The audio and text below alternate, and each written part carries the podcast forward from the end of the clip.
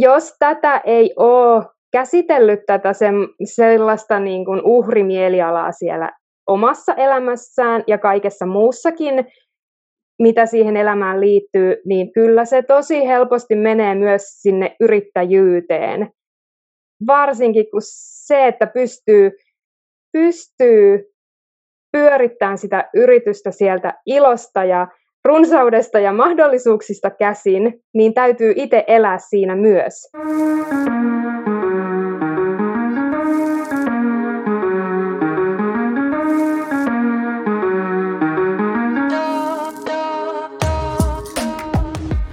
Pia Ojala, tosi kiva, että olet mukana täällä tänään Inspiroivat naiset ohjelmassa. Tervetuloa!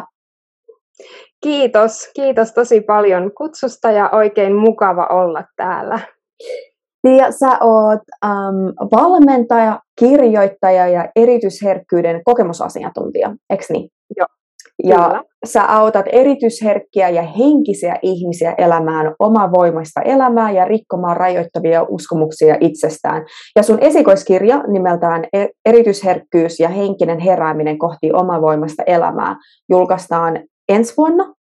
Joo, ensi vuoden syksyllä todennäköisesti no niin, tulee ai... sitten ulos. Pasan Books kustantaa sen, että nyt sitä vielä hiotaan ja viimeistellään tällä hetkellä käsikirjoitusta. Tosi kiva. Ja Tiia, sä ostit sun ensimmäisen yrityksen, joka oli kampaamo, parikymppisenä tietämättä mitään yrittäjyydestä. Ja näiden 13 vuoden aikana, ainakin sun sanojen mukaan, sä oot kamppailut sekä raha- ja jaksamisvaikeuksien kanssa, sä oot, sä oot ollut työn ja kellon kanssa naimisissa 247, sä oot polttanut itsesi ihan loppuun, ja silti sä aina yritit pitää huolta muista, olla käytettävissä etkä sä osannut sanoa ei. Eli tämä on tämmöinen, Kyllä. mä uskon, että, että todella moni nainen osaa samaistua tuohon. Ähm, tästä tosi kiva aloittaa. Voisitko kertoa tästä hiukan enemmän ja mitä kaikkea tapahtui? Joo, Eli tosiaan mun yrittäjyys on lähtenyt liikkeelle sillä että mulla ei oikein ollut muuta vaihtoehtoa. Mä asuin Keski-Suomessa tosi pienellä paikkakunnalla ja mm-hmm. siellä ei ollut kampaajille mitään palkkatyön tapaistakaan. Ja mä oon saanut mun esikoislapsen 17-vuotiaana. Mä olin ehtinyt sen kanssa olemaan reilu pari vuotta ihan kotona. Ja siinä vaiheessa, kun alkoi tulemaan ajankohtaiseksi sitten niin kuin työelämään lähteminen, niin minä sitten otin ja ostin itselleni työpaikan. Ja mä tosiaan olin siis kampaaja pelkästään siihen aikaan. Ja tota, se meni yllättävän hyvin, vaikka mulla ei mitään, varsinaisesti mitään pitkää työkokemusta tai kokemusta siitä yrittäjyydestä niin ollutkaan. Mutta silloin mä olin tosi niin kuin innokas opettelemaan ja, ja neljä vuotta meni oikein niin kuin mallikkaasti. Se oli hyvin, hyvin niin kuin vakaa asiakaskunta ja tuottava yritys, mutta, mutta, mutta sitten siinä kävi niin, että kun mä erosin sen mun esikoisen isästä ja olin siellä kaukana omista sukulaisista, ja tota, tuntui, että mulle ei oikein ole sit muuta kuin se oma yritys ja se lapsi siellä, että olin tosi yksin ja siinä kohtaa rupesi koti-ikävä iskemään päälle, vaikka mä täältä kotipaikkakunnalta olinkin lähtenyt 15-vuotiaana sillä mielialalla, että ikinä en tuu takaisin, mutta, mutta siinä kohtaa mä sitten ostin mun lapsuuden kodin isältäni ja palasin tänne kotipaikkakunnalle ja jätin sen täysin vakaan toimivan yrityksen sinne yli sadan kilometrin päähän. Ja se ei mennyt ihan niin, niin mallikkaasti, että totta kai sit siinä kohtaa, kun on vanha talo, talo ja asuntolaina yksin niin kuin huolehdittavana ja aloittaa yrityksen pyörittämisen aivan alusta ilman, ilman yhtään yhtään asiakasta, niin siinä kohtaa alkoi sitten kaatumaan sekä talous että sitten kun stressi oli aika huimaava, niin, niin jaksaminen, jaksaminen päälle ja, ja tota, se oli sellainen niin kuin käännekohta mun elämässä. Siinä mä sinnittelin sitten, sitten muutaman vuoden niin, että mä en oikein tiennyt, se oli semmoista jatkuvaa yrittämistä, semmoista niin kuin oikein sieltä kärsimyksen kautta haasteista selviämistä. Ja sitten jossain vaiheessa siinä kohtaa tuli se semmoinen olo, että nyt on niin pakko tehdä jotain, jotain muutosta, että tämä ei voi tämmöisenä jatkua. Mutta se on se semmoinen tausta tälle mun, mun tarinalle. Ja tosiaan olin semmoinen, mä oon jälkikäteen ymmärtänyt, että kuinka paljon se mun erityisherkkyys on vaikuttanut siihen, että, että piilotin ne kaikki omat ongelmat ja tunteet ja kaikki muilta ihmisiltä ja yritin vaan niin kuin esittää, että kaikki on hyvin, että minä pärjään kyllä, mitenkäs mä voisin sua auttaa. Eli tämä oli se mun semmoinen niin kuin, tapa selviytyä mm. niistä ajoista. Ja sä kerroit, sä just sanoit, että kun sä siis ostit tämän sun lapsuuden kodin ja sit asiat ei oikein mennyt oikein, miten sä suunnittelit, niin mitä tapahtuu? Siis sä jätit sun, sun edellisen yrityksen ja aloitit kampaamoyrityksen uudestaan, niinkö? Mutta sitten se ei oikein Joo, toiminut. Ja tosiaan ja... se olisi ehkä alkanut toimia, jos mulla ei olisi ollut niin järkyttävä kiire sen kanssa, että kun oli se asuntolaina sit siinä kohtaa ja oli ollut koko, koko se niin kuin muutosvaihe sellaista, että piti remontoida, piti vähentää työtunteja, kaikki semmoinen niin kuin, huolellinen suunnittelu ja järkevä riskien kartoitus jäi tekemättä. Ja mä ajoin itseni tosi ahtaalle näiden kaikkien asioiden kanssa. Ja kun yrityksen aloittaa uudestaan, niin pitäisi olla semmoinen joku varasuunnitelma tai joku semmoinen turvaverkko siihen vaiheeseen, että eihän se niin kuin heti lähde liikkeelle. Ja pitää olla, olla tota, sellaista niin kuin järkevää riskienhallintaa, mitä mulla ei siinä kohtaa ollut ollenkaan. Mä olin 23-vuotias, mä olin vasta eronnut ja mä vaan niin kuin ajattelin, että, että mun pitää päästä tänne lähemmäs mun sukulaisia ja, ja siinä oli jotenkin, nyt jälkikäteen sen on tajunnut, että siinä oli semmoinen hirveä paniikki kaiken kanssa. Wow, ja se saattaa Mä oon joskus ennen, kun mä olin 18-vuotias, mä harrastin valokuvausta. Ja se päivä, kun mä päätin, että okei, nyt musta tulee ammatti, äh, ihan ammattilaisvalokuvaaja, niin mä menetin koko intoni siihen. Se ei ollut yhtään kivaa ja mä oikeasti vihasin koko valokuvausta, niin sulle ehkä kävi sama juttu sun yrityksen kanssa, eli nyt kun sulla oli kiire ja paine ja stressi saada se toimimaan, niin yhtäkkiä kaikki on vaan ahdistavaa ja stressaavaa, mikään ei toimi. Ja tämmöinen pienikin tämmöinen vastoinkäyminen tuntuu valtavalta asialta ja isolta suurelta tällaiselta painolta olkapäillä. Miten sä pääsit tuosta tilanteesta pois? No itse asiassa siinähän meni sitten, sitten tota, no ensin meni kärvistellessä muutama vuosi niin, että mä en oikein niin kuin, mä vaan yritin jostain haalia niitä asiakkaita ja lähti, just niin kuin sä sanoit, se semmoinen kaikki into ja semmoinen niin kuin vapaa, luova tekeminen ja siis mä rakastin sitä kampaajan hommaa, siinä ei ollut mitään vikaa, mutta koska ne kaikki muut paineet oli niin isoja, niin mä ratkaisin ensin sen tilanteen sillä, että mä ajattelin, että mä niin kuin irrotan itseni siitä koko kuviosta. Mä aloin opiskella lisää. Mä oon suorittanut yrittäjän ammattitutkinnon ja hierojan ammattitutkinnon silloin niinä vuosina, että mä aloin niin kuin opiskella. Ajattelin, että, että mä hankin lisää osaamista sellaista niistä tutkinnoista tulevaa osaamista, että mä pystyn tekemään monipuolisemmin töitä. Mutta sehän, sehän johti vaan siihen, että sitten mä entistä enemmän niin kun raadoin ja yritin, yritin jotenkin sitä lisätä sitä työmäärää, vaikka ongelma ehkä ei ollut siinä, vaan siinä mun tavassa tehdä sitä työtä ja siinä, kuinka mä hinnoittelin itseni ja, ja kaikessa siinä semmoisessa ja siinä, että kuinka, kuinka niin kuin isot ne vaatimukset oli mun harteilla ylipäätään. Mm. Mutta toi oli se väylä, mitä mä lähdin sitten niinku ensimmäisenä kokeileen. Ja hyvä, että lähdin, koska se opiskelu ja se semmoinen tiedonhankinta niin se johti siihen, että mä aloin tajuamaan, että, että mulla on jo ihan valtavasti kaikkea osaamista ja tietoa ja taitoa, että ei se ole niin siitä kiinni, vaan siitä, miten mä suhtaudun siihen mun tekemiseen, siihen mun yritykseen, elämään ylipäätään.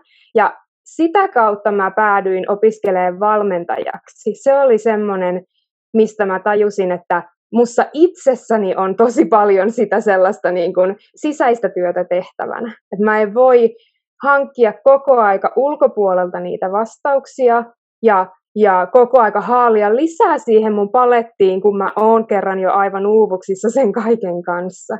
Niin sitten siinä kohtaa, kun mä päädyin niihin valmentajaopintoihin, ja varsinkin kun samaan aikaan mä aloin ymmärtää tätä erityisherkkyyttä, niin sieltä aukeni se semmoinen tie siihen, missä mä nyt oon. Ja kun mä aloin, aloin myös sitten sitä sellaista henkistä kasvua ja sellaista siihen aihepiiriin liittyviä asioita tutkimaan, niin se auttoi mua löytää niin kuin sinne oikean muutoksen tielle, sen mikä ensin tapahtuu minussa ja sitten niissä mun olosuhteissa. Ja tämähän on siis, siitä on kymmenen vuotta, kun mä ostin tämän talon, kymmenen vuotta mä oon tässä asunut, ja juuri tällä, tällä hetkellä, kun me puhutaan tätä, tätä puhelua, niin mä oon muuttamassa tästä pois. Eli se semmoinen, ensin mä kävin läpi kaikkia semmoisia muita aihealueita ja uskomuksia ja muuta, mitä mulla on ollut. Mä oon saanut tässä välissä kaksi lasta, on ollut tosi paljon kaikkia muutoksia ja tosi paljon on, on niin kuin päässyt eteenpäin, mutta tämä aihealue on sellainen, johon mä löysin vasta nyt tämän vuoden aikana sen ratkaisun.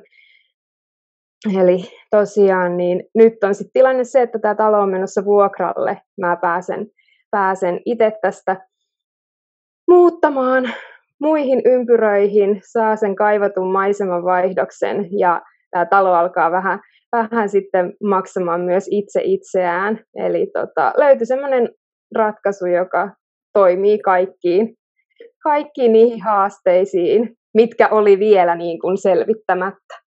Joo.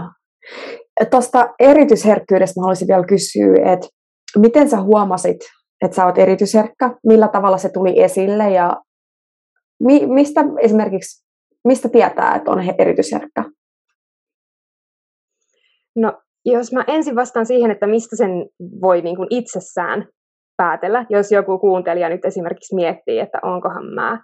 Se, että jos sä huomaat kuormittuvas hirveän helposti, esimerkiksi sellaisissa tilanteissa, että on aika paljon ohjelmaa yhdelle päivälle tai paljon sosiaalisia kontakteja tai, tai jotain sellaista, niin kuin vaikka työelämässä, että joutuu pitämään paljon lankoja käsissään yhtä aikaa, niin se saattaa onnistua erityisherkältä aivan äärimmäisen hyvin, mutta samaan aikaan se voi olla sitä, että sitten on silloin kun olisi vaikka sitä vapaata, niin onkin aivan loppu ja tuntuu, että ei ole virtaa mihinkään ja ei oikein tajua, että mistä se edes johtuu, niin se voi olla sitä, että, että käyttää ne kaikki paukkunsa siihen semmoiseen varsinkin jos on taipumusta ottaa vähän niitä muidenkin asioita omalle kontolleen ja, ja uuvuttaa itteensä vähän liikaa, niin, niin se voi olla yksi, mistä, mistä pystyy päättelemään, että voi olla niin kuin semmoista,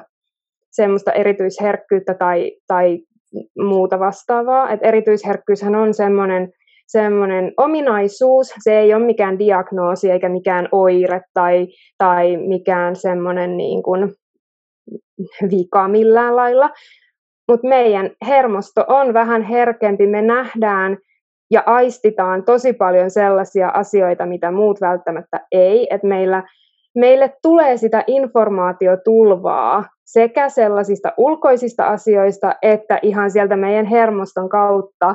Me ollaan herkempiä vastaanottamaan kaikenlaista, niin se varsinkin nykypäivän tämmöisessä vaatimusten täyttämässä maailmassa ja työelämässä ja muuta, niin voi helposti palaa loppuun.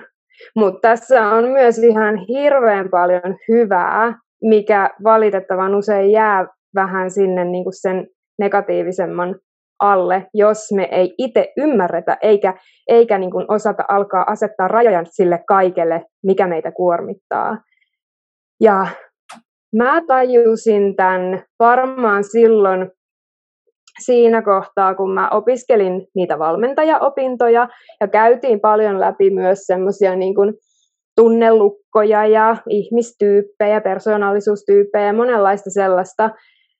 Ja tota, sitten kun mä ymmärsin sen, että minkä takia mulla on semmoinen tapa, että mä hirveästi huolehdin muista ja muiden asioista ja yritän itse selviytyä tosi pitkälle niin kuin yksin ja omin avuin vähän liiankin kanssa, niin mulla se erityisherkkyys on vaikuttanut sillä että siihen aikaan, kun mä olin itse teini, mun vanhemmat eros, mä oon vanhin meidän perheestä, mulla on kolme pikkusiskoa, niin silloin jo mä oon tehnyt sen semmoisen, siis kehittänyt semmoisen selviytymismekanismin, kun kaikilla on ollut paha olla siinä tilanteessa ja on ollut, ollut niin kuin semmoista hirveästi tunteita, myös vähän semmoisia surullisia tunteita ympärillä, niin mä oon jotenkin ajatellut, että mun, mun takia kukaan ei ainakaan kärsi yhtään enempää, että minä olen se, joka yrittää huolehtia niistä pikkusiskoista ja,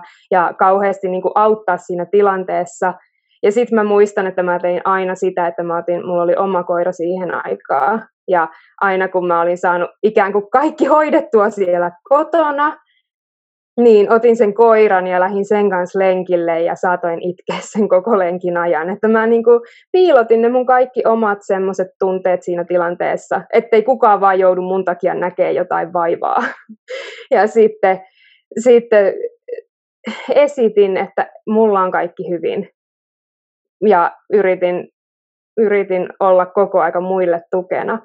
Tämä on semmoinen mihin nyt varsinkin, kun on myös valmentanut muita erityisherkkiä ja tutustunut siihen aiheeseen ja opiskellut ja opetellut ja nyt teen sitä työkseni, niin se on tosi yleinen toimintatapa, että me jotenkin suojellaan sitä meidän herkkää ydintä sillä, että me piilotetaan ne meidän omat tunteet tai ei ainakaan jaeta niitä niin kuin muille, vaan vaan aletaan suorittaa semmoista muiden auttamista ja sellaista tarpeellisena oloa.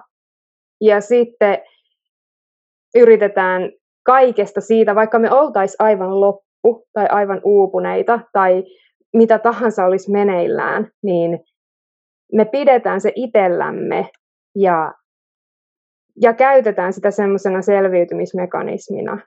Koska hirveän usein ajatellaan, että se erityisherkkyys on jotain sellaista, että, että, niin kuin, että vaikka hirveän helposti itkee koko aika tai että on jotenkin aivan ylitunteellinen, mutta mun kokemuksen mukaan se on melkein yleisempää, että koska niitä tunteita on aika paljon ja ne on aika voimakkaita, niin niitä ehkä siksi, että me sopeuduttaisiin jotenkin paremmin tähän yhteiskuntaan ja siihen, mikä on totuttua ja turvallista, niin me piilotetaan niitä. Ja mulla itsellä sitten, kun mä aloin ymmärtää, että mulla on tämmöinen käytösmalli, niin silloin mä aloin myös selvittää, että mistä se johtuu. Ja sitten kun mä törmäsin tähän erityisherkkyyskäsitteeseen ja aloin sitä selvittää ja tajusin ensinnäkin, että mä itse oon tällainen, niin se avasi ihan valtavan määrän sitä niin kuin itsetuntemusta ja ymmärsin, että miksi menneessä on tapahtunut tämmöisiä asioita, miten mä aina niin kuin ajan itseeni tällaisiin tilanteisiin. Et se oli niin valtava semmoinen oivallus, että se kyllä niin kuin muutti mun koko elämän. Ja nyt mä oon tarpeeksi kauan jo valmentanut muita niin, että mä pystyn sanoa, että, että se on yksi iso, iso semmoinen ratkaisun avain, mikä, mikä voi auttaa sitten niin kuin sen koko elämän olosuhteissa. Jotenkin mä ennen ajattelin, että erityisherkkyys tarkoitti sitä, että sä oot esimerkiksi todella herkkä äänille tai, tai niin, jotenkin mulla on ollut se ääni. Ehkä se johtui siitä, että mulla oli kerran yksi toinen erityisherkkä vieras ää, tässä podissa mukana, niin me puhuttiin siitä todella paljon, niin jotenkin mulle jäi just semmoinen, että hän oli esimerkiksi äänille vähän herkempi ja ei, ei jaksanut olla se on pitkään sellaisessa kun... huoneessa, missä on todella kovat äänet. Ja... Kyllä, tätähän on eri tyyppejä ja se semmoinen aistiherkkyys on yksi tyyppi ja se tota, usein on jonkun niin kuin, se voi olla semmoisena yhdistelmänä, eli että, että se usein liittyy tähän, mutta kun tätä on myös sit muitakin tyyppejä, se emotionaalinen herkkyys on se, mitä mulla itsellä eniten esimerkiksi on. Ja tota, se on ehkä se, joka, joka niin kuin vaikuttaa just tähän, mistä mä puhuin, niin kaikista eniten, että jos on emotionaalisesti erityisherkkä, eli että on, on niille tunteille ja semmoisille energioille tosi herkkä. Mutta sitten se, vaikka se aistiherkkyys, niin se on just sitä, että, että ne semmoiset ulkoiset ärsykkeet, että niihin reagoi herkästi ja ne kuormittaa herkästi. Mutta, mutta tämä on vähän semmoinen myös mun kokemuksen mukaan, että mitä enemmän sä oot tietoinen tästä piirteestä ja sen erilaisista muodoista ja siitä, miten sä itse reagoit, että mikä sussa itsessä on niinku se, se vahvin puoli, niin sitä pystyy jotenkin paljon paremmin niin kuin elämään tämän kanssa ja tekemään niitä valintoja sen mukaan, että ei, ei tarvitse pelkästään selviytyä, että aina ajaa itsensä niihin haitallisiin tilanteisiin ja sitten yrittää niistä palautua, vaan voi tehdä se, mitä mä teen työkseni ja se, mitä mä oon omassa elämässä tehnyt, on nimenomaan se, että mä oon ymmärtänyt, että tästä on myös paljon hyötyä ja iloa ja tosi moni asia mun elämässä ja mussa itsessä, mikä on tämän herkkyyden aikaansaamaa, niin on niinku niitä parhaita puolia. Ja sitten voi myös alkaa tekemään semmoisia valintoja, että sen herkkyyden ei tarvitse olla mikään taakka, vaan se voi olla tosi iso voimavara. Niin kuin mullakin tässä työssä se on niin kuin ehdottomasti se mun yksi isoin, isoin semmoinen lahja, mitä mä käytän Mun oikeastaan päivä. seuraava kysymys olisi just ollut, että sä kerroit, että erityisherkkyys ei rajoita sua, vaan päinvastoin tukee sun pyrkimyksiä, niin mä olisin halunnut tietää, mm. niin kuin, jos olisi voinut kertoa hiukan enemmän tästä, että millä tavalla ja No joo, eli esimerkiksi tuossa työssä mun valmen, tai niin kuin tuossa valmentajan työssä, se herkkyys sille, että kun mä puhun ihmisen kanssa, valmennettavan kanssa, niin mä pystyn kuulemaan ja aistimaan sitä hänen tunnetilansa ja sitä energiaa siellä taustalla, millä hän puhuu tai mitä hän kokee. Ja pystyn tosi sillain olemaan niin kuin läsnä hänelle, päästään vähän irti kaikesta siitä niin kuin oman elämän asioista tai mun itseni asioista, vaan mä menen siihen sen toisen ihmisen tilanteeseen tosi vahvasti ja en, pystyisi, en usko, että pystyisin tekemään tätä työtä yhtä intensiivisesti ilman tätä piirrettä. Ja sitten tosiaan mä oon tehnyt aika radikaaleja ratkaisuja tämän mun yrityksen suhteen esimerkiksi just siksi, että mä haluan ihan täysillä keskittyä niihin asioihin, missä mä tiedän olevani vahvoilla ja hyvä, ja jotka tukee niitä mun tavoitteita. Tämä kirjan kirjoittaminen on yksi asia, se kirjoittaminen on yksi väylä, jota mä rakastan tehdä ja sitä mä haluan kasvattaa ja, ja ottaa oikein kunnolla osaksi tätä mun yritystä, joten mä oon jättänyt esimerkiksi sitten semmoisia niin yksilövalmennettavia tosi minimiin. Eli mä teen semmoisia valintoja, joista mä tiedän, että jos mä esimerkiksi täyttäisin mun päivät hirveän tiiviisti, niin että mulla olisi joka päivälle tosi paljon jotain aikataulutettua, niin se semmoinen vapaa ja luova tekeminen jäisi puuttumaan. Että mä tiedän, mitkä tavat toimii mulle parhaiten, ja sitten mä uskallan myös toteuttaa ne. Ja tämä on semmoinen, mikä on vaatinut vuosien työn itseni kanssa, että mä uskallan tehdä niitä ratkaisuja koska alkuunhan se oli sitä, että aina jos mä haaveilin jostain tämän tyyppisestä, tai esimerkiksi se, kun mä aloin oikeasti ymmärtää, että mä haluan jättää ne kampaajahommat ja kaikki muu, kaiken muun vähän vähemmälle ja lopulta kokonaan pois siksi, että mä siirryn kokonaan valmentajaksi ja tekemään verkossa töitä, niin mullahan oli alkuun siinä semmoinen murrosvaihe, mä aina itsekseni ajattelin tämän asian näin. Ja sitten kun joku kysyi multa kampaamo-aikaa tai, tai mitä tahansa sellaista, niin aina mä olin niin kuin, että joo, kyllä mä voin tehdä, kyllä mä tuun. Ja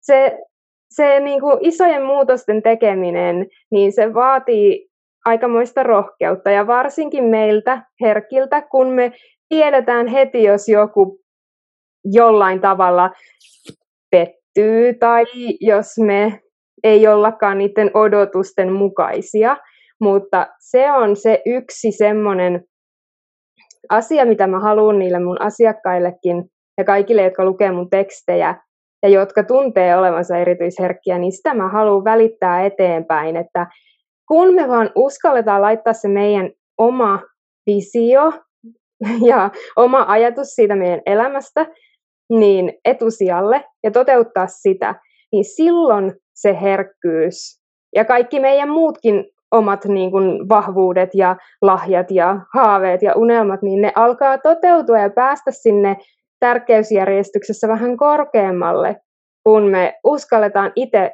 antaa niille se arvo. Usein se lähtee se työ siitä, että meidän täytyy tajuta se, että me, me jätetään itsemme vähän niin kuin viimeiselle sijalle sillä, että me ollaan koko aika huolehtimassa muista. Et se on ensimmäinen semmoinen tiedostamisen paikka. Sitten seuraava askel on se, että pitää oikeasti uskaltaa asettaa niitä rajoja ja itse alkaa toimia toisella tavalla. Sitten aletaan päästä siihen pisteeseen, että oikeasti antaa sen energiansa niille oikeille asioille. Ja silloin se herkkyys ei ole missään nimessä enää mikään kuormittava tekijä, silloin päästään siihen, että, kaikki ne hyvät puoletkin tulee käyttöön. Meillä on hirveästi semmoista luovuutta ja, ja monenlaista niin kuin, mm, laajaa ajattelukykyä ja, ja me ollaan hyviä visualisoimaan ja, ja niin kuin, ajattelen silleen vähän pintaa syvemmältä kaikista asioista, mutta se ei onnistu silloin, jos me ollaan täysin uupuneita ja kuormittuneita ja stressaantuneita. Mm. Joo.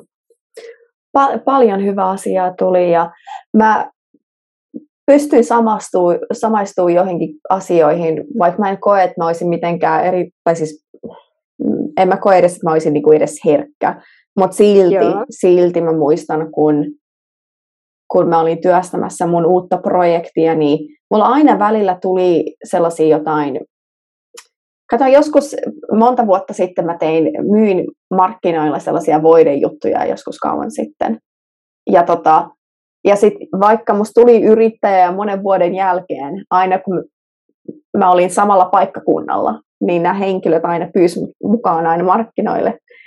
Ja yhdessä vaiheessa, mä en ikinä pystynyt tekemään sitä, koska mä olin niin kiireinen mun yrityksen kanssa, mutta yhdessä vaiheessa mun yrityksen meni vähän huonosti ja kyllä se ekstra raha silloin olisi ollut ihan kiva, mutta mä silti en, en mä niinku suostunut, koska, koska mä olin Mä olisin mieluummin ollut, tiedätkö, niin kuin, vaikka elänyt vähän pienemmällä, mutta laittanut koko energiani siihen, mitä mä oikeasti halusin tehdä ja, mm. ja työstää kuin että mä olisin istunut puoli päivää tekemässä jotain, mitä mä oikeasti en halunnut tehdä. Ja sitten sä tuut kotiin ja sulla on sellainen fiilis, että miksi mä edes teen tätä, että mä luulin, että joo, että mä oon niin päässyt eteenpäin. Mutta siis äh, mä, mä, mä pystyn samaistumaan moniin asioihin, jotka sä äsken sanoit. Oikeastaan, Tiia, mä haluaisin lukea ääneen äh, pienen pätkän sun nettisivulta sun Joo, nettisivulta ko- kohdasta oma tarina. Se kirjoitit niin hyvin, että mä otin, kirjoitin tämän ylös ja lukisin, mä luen tämän nyt. Eli sä kirjoitit näin. Joo. Saan valmentaa, kirjoittaa ja puhua unelma-asiakkailleni, erityisherkille, jotka ovat päättäneet kääntää herkkyyden vahvuudekseen ja löytää tasapainon elämäänsä. Minulla on suuri kunnia olla apuna tässä mutta mikään tästä ei olisi mahdollista, jos en olisi itse kulkenut matkaa uhrista kohti omaa voimaani. Kivikkoista on välillä ollut, mutta jokainen oppi on ollut sen arvosta. Usko pois, mikään uusi ja tuntematon ei ole niin kamalaa kuin tuttu helvetti, johon on vain niin turtunut, ettei siitä osaa lähteä. Mm, tosi hienosti kirjoitettu ja oikeastaan mä haluaisin kysyä sulta, että koet sä, että monella henkilöllä kautta yrittäjällä on tämmöinen niin uhrin mentaliteetti elämässä tai yrityksessä tai kummassakin? tämä on yksi sellainen asia, mitä mä toivon pystyväni välittämään nimenomaan Suomessa yrittäjille ja erityisesti naisyrittäjille, koska tämän mä tiedän, että tämä ei liity pelkästään erityisherkkyyteen, vaan siihen, että mitenkä me usein naiset, kyllä miehetkin, mä en tykkää kauheasti siitä, että pitäisi niin kuin hirveästi lokeroida, mutta naisilla vaan kerta kaikkiaan on aika paljon harteillaan ihan automaattisesti. Ja sitten kun ryhtyy yrittäjäksi, niin se ilmapiiri täällä ei ole mikään kauhean niin kuin kannustava tai sellainen, että, että hirveän isoja visioita tuettaisi tai mitenkään, mitenkään niin ihailtaisiin, vaan pikemminkin se on vähän semmoista kummastelevaa ja vähän ehkä myös vähättelevää. Ja surullisen usein käy niin, että sitten alkaa ottaa niitä semmoisia heittoja tai jotain kommentteja sinne niin kuin omaan energiakenttäänsä, alkaa pyörittää sitä yritystä sieltä semmoisesta pelosta käsin. Näin mullekin on käynyt, varsinkin aina kun tulee joku uusi juttu, joka mun pitäisi uskaltaa jotenkin rintarottingilla tuoda esille, niin yhä edelleen aina välillä käy niin, että ensin tulee se semmoinen, että no, että mitäköhän tästä nyt tulee tai mitäköhän tästä mahdetaan sanoa. Nyt mä onneksi olen jo niin kokenut, että, että en mene sen energian kanssa mihinkään esille, vaan en, niin kuin ensisijaisesti varmistan, että itse uskon itseeni ja siihen asiaani ja sitten vasta lähden viemään sitä eteenpäin. Mutta jos tätä ei ole käsitellyt tätä se, sellaista niin kuin uhrimielialaa siellä omassa elämässään ja kaikessa muussakin, mitä siihen elämään liittyy, niin kyllä se tosi helposti menee myös sinne yrittäjyyteen. Varsinkin kun se, että pystyy, pystyy pyörittämään sitä yritystä sieltä ilosta ja runsaudesta ja mahdollisuuksista käsin, niin täytyy itse elää siinä myös. Ja se on oikeasti aikamoinen ajattelutavan muutos ja semmoinen henkinen muutos, että ei anna niiden enää vaikuttaa niiden kaikkien mahdollisten sellaisten uskomusten, mitä täällä Suomen maassa pyörii yrittäjyyteen liittyen. Että kyllä mä sanoisin, että tosi tarkkana saa olla, että, että ei, ei lähde sillä sapotoimaan sitä omaa tekemistään. Ja kun sehän tapahtuu aivan huomaamatta, täytyy olla tosi tietoinen itsestään, että saa itsensä kiinni tämmöisistä uskomuksista.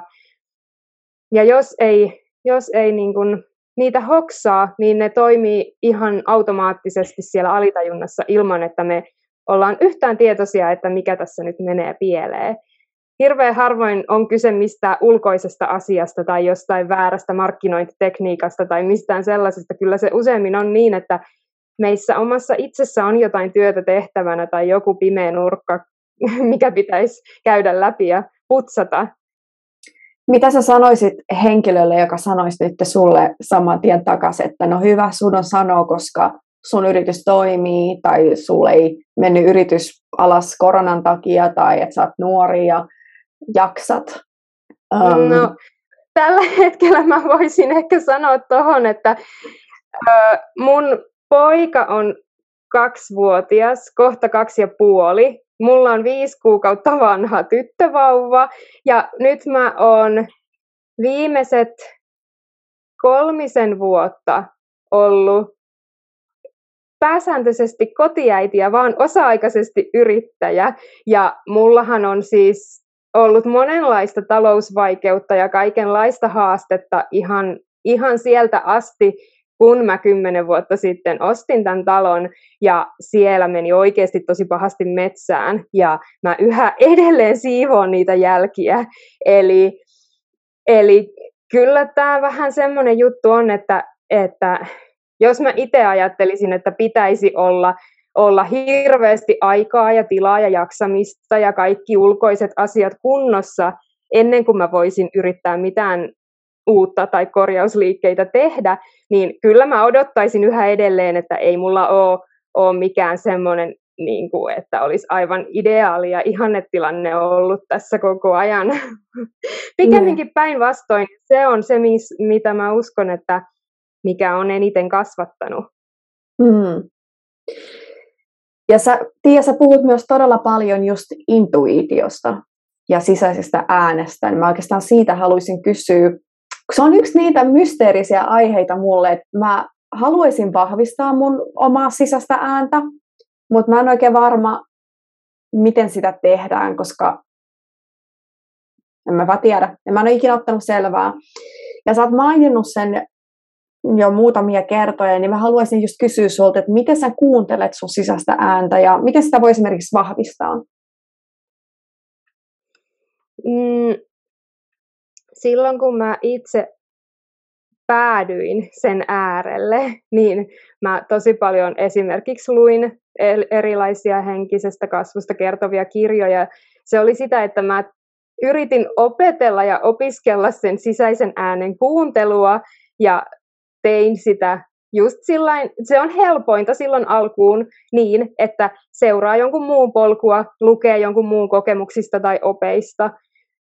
Mutta kyllä se kaikista tehokkainta on niin, että ihan oikeasti vaan hiljentää sen kaiken muun siitä ympäriltä ja pistää vaikka silmät kiinni ja ottaa aikaa sille oman itsensä kuuntelulle. Me tehdään siitä helposti hirveän monimutkainen ja semmoinen abstrakti käsite, että se on jotenkin tosi mystistä ja vaikeeta, mutta ei se ole. Se on sitä, että, että ottaa ajan sille, että pistää silmät kiinni ja hengittelee syvään ja rauhoittuu. Ja vaikka ne ajatukset vaeltaisi jossain jossain työjutuissa tai seuraavan päivän kauppalistoissa tai missä tahansa sellaisessa, niin sitten vaan ajattelee, että no tätä mun mielessä liikkuu just nyt, mutta silti mä otan tämän ajan ja rauhoitun ja katon, että nouseeko sieltä jotain muuta. Ja mä aikaisemmin tosi paljon suoritin myös sitä sellaista oman äänensä kuuntelua. Mä tein kaikkea hienoa. Mä meditoin ja joogasin ja kirjoitin intuitiivista kirjoittamista ja siis käytin tosi paljon aikaa siihen. Niin, mulla oli monenlaiset aamurutiinit ja kaikki ja yhä edelleen mä nautin siitä, mutta kaikista eniten mua on helpottanut se, kun mä tajusin, että sen ei ole pakko olla sellaista. Mä pystyn rauhoittamaan itseni kaiken tämän hässäkän keskellä ihan tosi nopeasti sillä, että mä vaan otan sen aikomuksen, että nyt on se mun kolme syvää hengitystä hetki. Sen ei tarvi olla sen niin kuin hienompaa. Se saa M- olla helppoa. Miten intuitio ja just toi, mitä sä kerroit, eiku anteeksi, miten ne intuitio sitten eroaa ihan tavallisesta meditaatiosta? Tai esimerkiksi, niin, mm, se, että säännöllisesti hiljentyy ja pitää vaikka jonkun meditaatiohetken, niin se auttaa voimistamaan sitä intuitiota ja sitä omaa sisäistä ääntä. Silloin on se oikeasti tilaisuus päästä kunnolla sen äärelle, mutta se intuitio toimii ihan kaikessa koko ajan meillä, jos me vaan opetellaan ensin huomaamaan, että koska se toimii.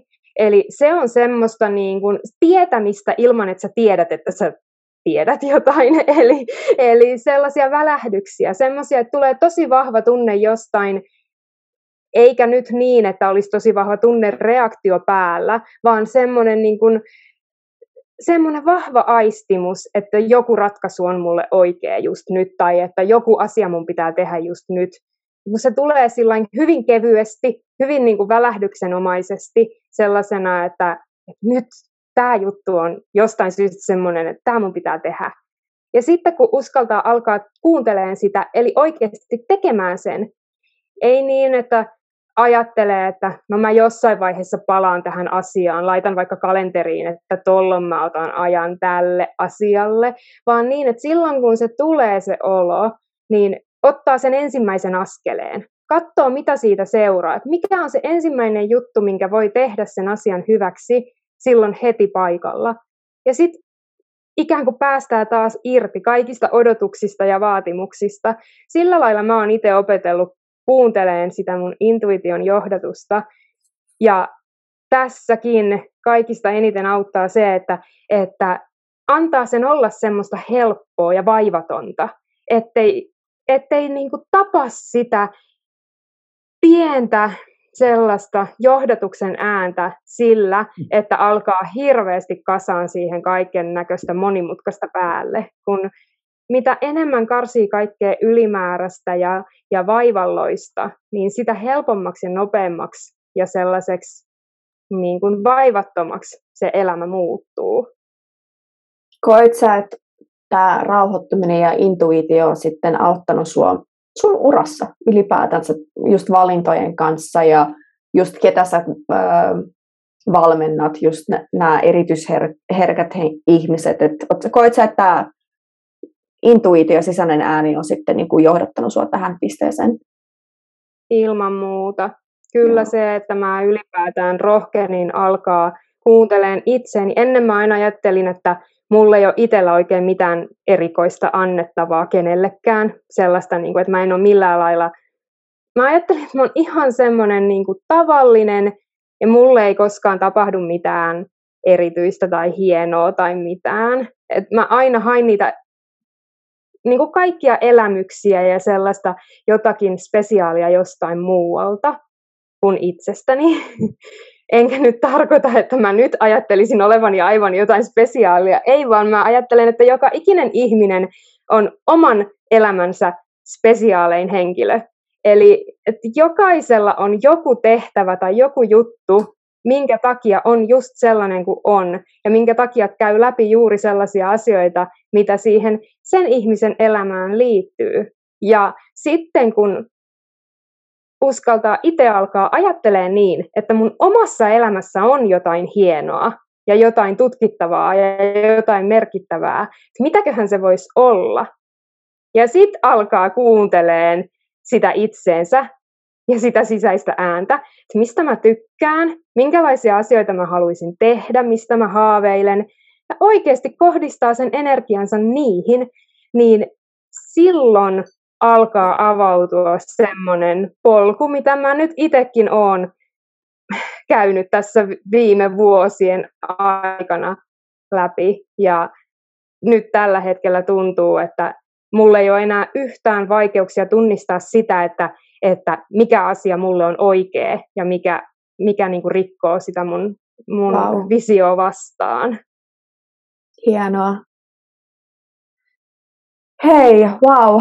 Musta tuntuu, että mä oon nyt viimeisen 45 minuutin aikana oppinut todella paljon sulta. Varsinkin just tosta, se oli niin hyvin sanottu, että sen ei tarvi olla monimutkaista, koska se oli niin hyvin sanottu, koska jotenkin mä ajattelin mun, siis mun tavoite vuodelle 2022 oli just meditoida enemmän ja ähm, rauhoittua enemmän ja löytää työ, elämä, tasapaino tai tuoda se mun elämään. Ja jotenkin mun mielessä, tämä oli, niin hyvin sanottu, jotenkin mun mielessä mä jo suunnittelin, että, että okei, eka päivä tammikuuta mä alan kirjoittaa aamuisin ja meditoimaan 10 minuuttia päivässä säännöllisesti. Että mä niin kuin loin itselleni tehtäviä, joita mun pitää tehdä niin kuin eka päivä tammikuuta, let's go! Mutta se voi olla vaan sitä, että, mun ei, että oli niin hyvin sanottu, että mun ei tarvii tehdä tota mitään, siis mitään tosta, että mä vaan voin olla ja rauhoittua eri tavalla. Siis oli, joo, hyvä muistutus, ei muistutus, mutta tämmöinen niin hyvä, hyvä juttu. Anteeksi, mitä? Samanlaisia tavoitteita mulla on ollut ties kuinka monta kertaa tässä näiden ai, niin kuin vuosien aikana. Eli se niin helposti lähtee se mieli viemään. Ja se tykkää siitä, että on jotakin suoritettavaa Suori, joo, ja on niitä tehtävistoja. Mm. Ihan mieletöntä. Hei, mutta tiedätkö, meillä aika alkaa loppumaan tässä. Kertoisitko vielä, että mistä sut löytää netistä tai somesta? Kaikista helpoin on mennä tiiaojala.fi-sivustolle. Sieltä löytyy mun kotisivut, sieltä löytyy myös kaikki muut yhteystiedot. Facebookissa Tiia Ojala valmennus ja hyvinvointi on mun Facebook-sivu. Myös ihan henkilökohtainenkin profiili, eli Tiia Ojala, niin löytyy, löytyy ja toimii yhtä lailla. LinkedInissä on Tiia Ojala-valmennus sinne LinkedIn-osoitteen loppuun, mutta ne tulee varmaan kirjoitettuna myös sitten johonkin tämän podcastin yhteyteen, niin sieltä löytyy. Joo, ne tulee. Hei, kiitos Tiia, kiitos todella paljon, että sä olit mukana täällä tänään. Kiitos. Mä nautin tästä keskustelusta todella paljon. Kiva kuulla, niin mäkin. En edes tajunnut, että aika meni noin vauhdilla.